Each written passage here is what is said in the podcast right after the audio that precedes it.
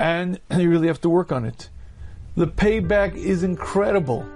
The payback is life changing. Number one, I can influence every single decision, every single activity in my life. Because Hashem is quite powerful. And Hashem is very influential. And every single outcome from now until I leave this planet and long after is determined by Hashem. Directly controlled, and directly orchestrated by the Creator. And I can influence those decisions.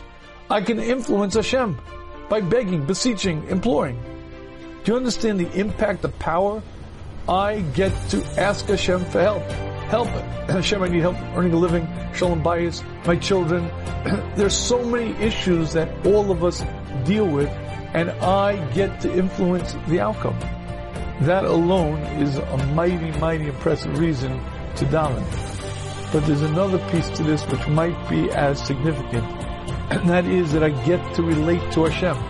I get to cut through the haze of physicality, speak to my Creator, and grow in true Yirah Shamayim. You know what Yirah Shamayim means? Yirah Shamayim means I recognize Hashem's presence. Mr. Sharma explains the highest level of Yira is Yiras Aromamus. What does Yiras Aromamus mean? When you're on the edge of the Grand Canyon and you look out at the majesty of the scene, and the incredible depth, and the incredible beauty, you're beginning to get an eye glimpse.